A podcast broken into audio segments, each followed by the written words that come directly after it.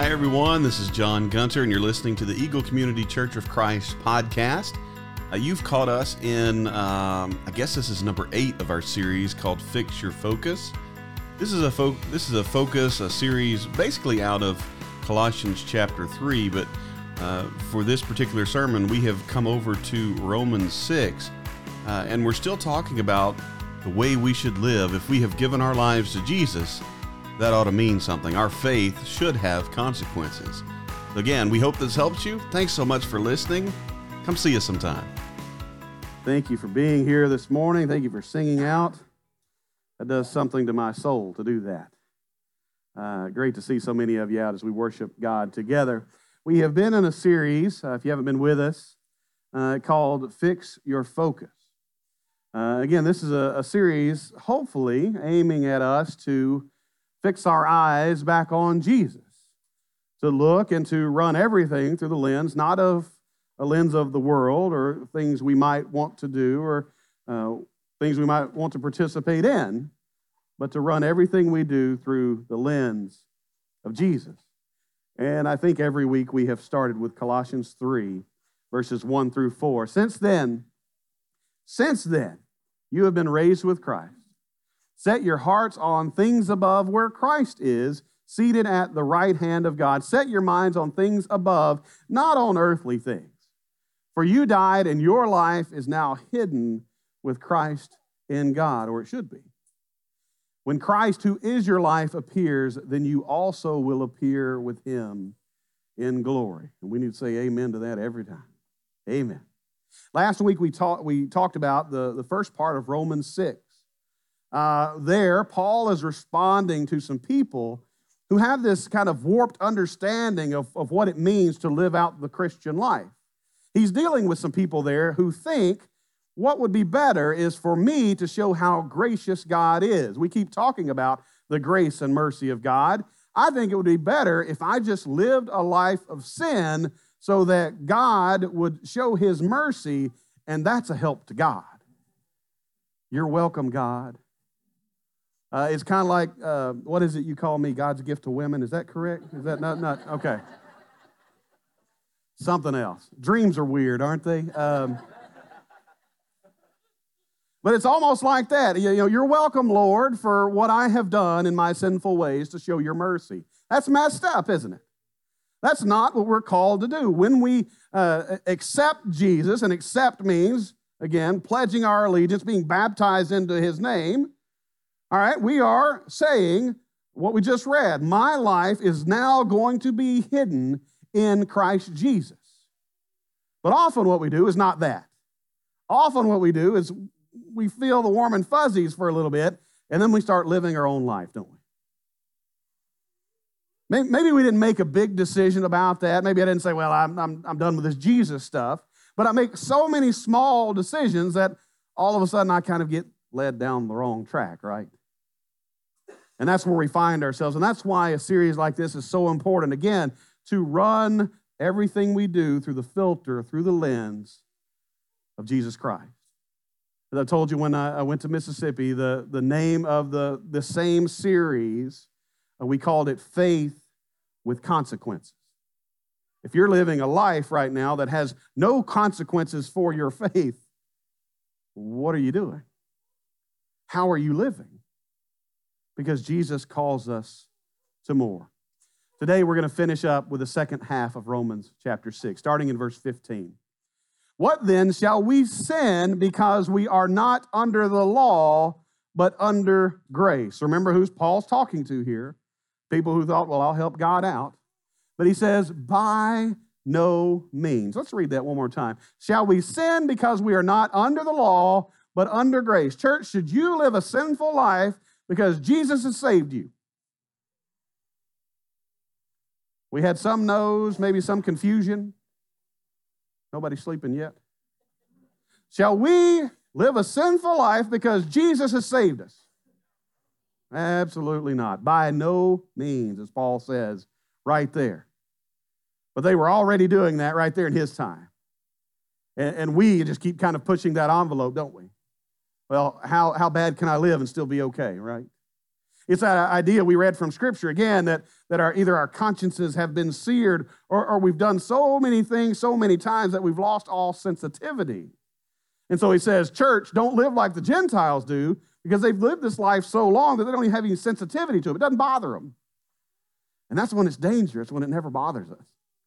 When we're just okay with living this way, living in sin, not living the Christian life, not, not being the example, being the salt and light, the very image of Christ in the world. We don't walk out this door in a few minutes and put Christ in our pocket and say, Well, we'll see you next week, do we? I hope not. But do we live like that? When you go to work this week, do you put your Jesus in your pocket as you go into work? We'll see you at five o'clock. There's a way we ought to live, and it's not a life of sin. He says, Don't you know that when you offer yourselves to someone as obedient slaves, now we may be sensitive to that word, but he's saying you're giving your all, right? They own me now. Christ owns me. My life is now hidden in him. He says, Don't you know when you offer yourselves to someone as obedient slaves, you are slaves of the one you obey? You understand that? You don't then decide, ah, no, it's not for me anymore, right? I'll go, I, I pledge my allegiance to you. I will be your slave, Jesus. And then I go do my own thing.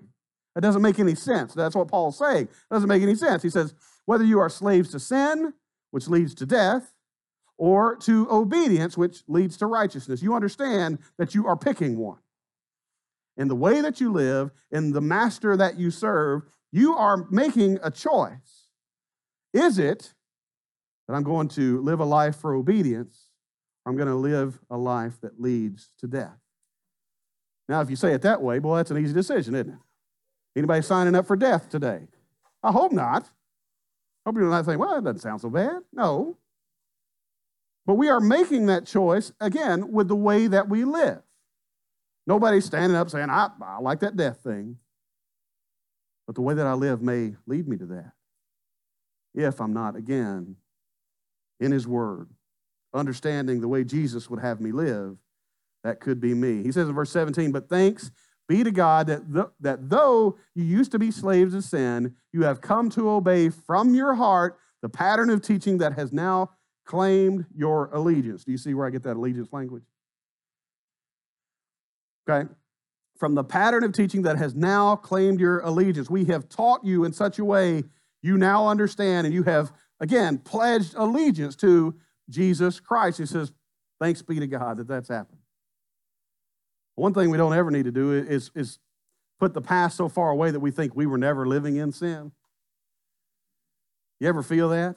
Because that's, that's all through Scripture. The, uh, the church people start feeling like they're better than everyone else and start pointing fingers at everyone else.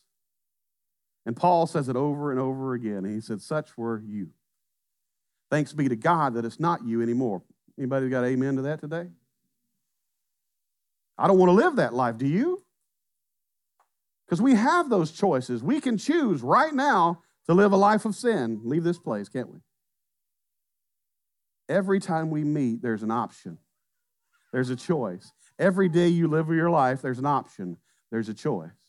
What are you going to choose? Paul says, Praise be to God that your allegiance is with Christ. Now live that way, is what he says. Verse 18, you have been set free from sin and have become slaves to righteousness. I have been set free. I have been set free. Have you been set free? Have you been set free, church? In the church I grew up in, I wasn't sure we could, we could have that confidence. And we talked about it. We talked about what baptism meant. We talked about what pledging our allegiance to Jesus meant, but we weren't ever sure that could actually be attained. It's almost like we, we had to um, repent of our sins and basically get killed right after that. Anybody live like that? Anybody grow up in my church? And it became this, this kind of cosmic gamble on whether I was going to heaven or not based on had I just finished up that prayer when I was shot or the heart attack hit me or I don't know what we would have said if somebody would have we had a we had the stairs uh, to our baptistry if someone would have slipped and, and died there, if they said a cuss word right before, I don't know where we would have stood on that. The last thing he said, I can't repeat. I have my own opinion on that now, but uh, back then, I mm, don't think it had gone the right way. You have been set free from sin, but you can choose to go back into it. You understand that? We had a series over First John where we talked about how some of us grew up with this idea that God was just over the book of life, just waiting for me to mess up. We kind of thought he was trying to trick us at times too. Like I just can't, I just can't wait till John messes up, stumps his toe, and says that word. I'm gonna wipe, I'm gonna wipe him off then. and as we went, as we went through it, we understand. But that's not what God is doing at all. God is never doing that. Now you can choose to walk away from God. You can decide today, I don't want any more of it. I reject God. I reject your gift of grace. And you'll be living a life of sin apart from God, separated from God. But Paul is saying, those of you who have accepted Jesus in this way, you've been baptized into his name, you have been set free from sin. Why would you keep staying in it? He says, I'm, I'm using an example from everyday life because of your human limitations. Now, I don't know how they took that. I got told one time if you only had the capacity to understand this, okay, those are fighting words. I'm sorry. Jesus would have probably dropped the whole turn the other cheek for that one. But he says, I'm just trying to explain it the way you, under, you can understand, right? Uh, he says, just as you used to offer yourselves as slaves to impurity, that was a choice you made. You might not have thought that's what you were doing, but that's what you were doing. You offered yourself, because of what you did, you offered yourself as slaves to impurity and to ever increasing wickedness. Again, that sensitivity has been ground off, right? I do it a little bit. Well, that's fine. I do a little bit more. That's fine. And then we keep on going. He says, uh, ever increasing wickedness so, wickedness. So now offer yourselves as slaves to righteousness, leading to holiness. And remember, he's talking to church people. He's not talking to uh, the sinful crowd out there that he just met in the streets. So we got to say, why was he having to say that? Well, because the church wasn't living right. And guess what? If we had the big mirror up here today, we'd say, well, okay, some days are good. Some days I'm not living right. But again, offer yourselves. This is a choice you make. You were here. Now you are here. He's saying, offer yourselves as, a, as slaves to righteousness, leading to holiness, being set apart for a reason. You ever ask the question, what am I here for? What, what am I going to do? What am I supposed to be here on this earth for? We know the answer, don't we? It's to be the likeness, be the image of Jesus to other people. And if what we're doing is offering ourselves as slaves to sin, that doesn't look like Jesus, does it? So I'm either offering Jesus or I'm offering something else. And that doesn't mean we're going to live perfectly. You understand that.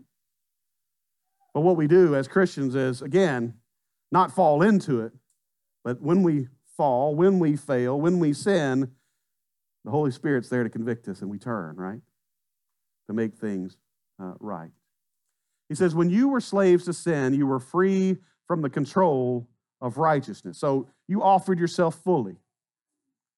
Righteousness didn't have anything to do with your life because, uh, well, I, I decide to live this way. He says, but what benefit did you reap at that time from the things you are now ashamed of?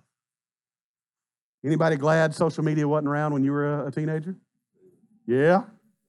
Uh-huh. Uh, write those stories down. I'd like to have them. Um, may need those in the future. Yeah, he, said, What benefit did you reap? And the only thing I would say is I was stupid enough that I learned a lesson. That's all I could say. Not that I gained some benefit from it, like it made me better, but no, I, I did something, yeah, I, I need to learn from it. And that should be our response as Christians, right? That we, we turn, we make those mistakes and we turn from them. He says, uh, those things result in death. And again, I might not stand up and say, well, I'd, I'd choose that. But how am I living? He said, but now that you have been set free from sin and have become slaves of God, the benefit you, re- you reap leads to holiness, and the result is what, church? Anybody up for that? You are far, not near enthusiastic enough about that. Scott was just up here talking about the state of things, and, and Scott's right. Every generation has thought, boy, this is it. It's bad enough now. But look at that. The, the result, because of giving yourself to this, slaves to righteousness, which leads to holiness, the result of that is going to live with God forever. Amen? We talked about some of those people that we love that have passed on, and uh, Jesus might have been annoyed by all my questions about that, but I'd sure like to ask him what all that looks like. What age are you? Anybody thought about that? What age are you? You know, if I if I live to 85, do I get the 85 year old body, or is it? I feel like I was better at 18. Maybe I don't know. There's a lot of things I, I like to think about with that. There, there are loved ones that uh, have gone before me. I've, I've been into ancestry the last couple of weeks. Found out that I've got some Ballards in my family. Johnny and I are basically cousins now. So if y'all hear me calling him cuz, just, just know. But to think about all those people that have gone before me that I have a tie to, that I remember. I remember all these good things, and I want to go see them, and I want to go worship God with them, I want to live with God. If I choose this life, that's where I'll be. That's where you'll be. And we may sing some songs that are repetitive Holy, holy, holy. But we'll worship God uh, together with this.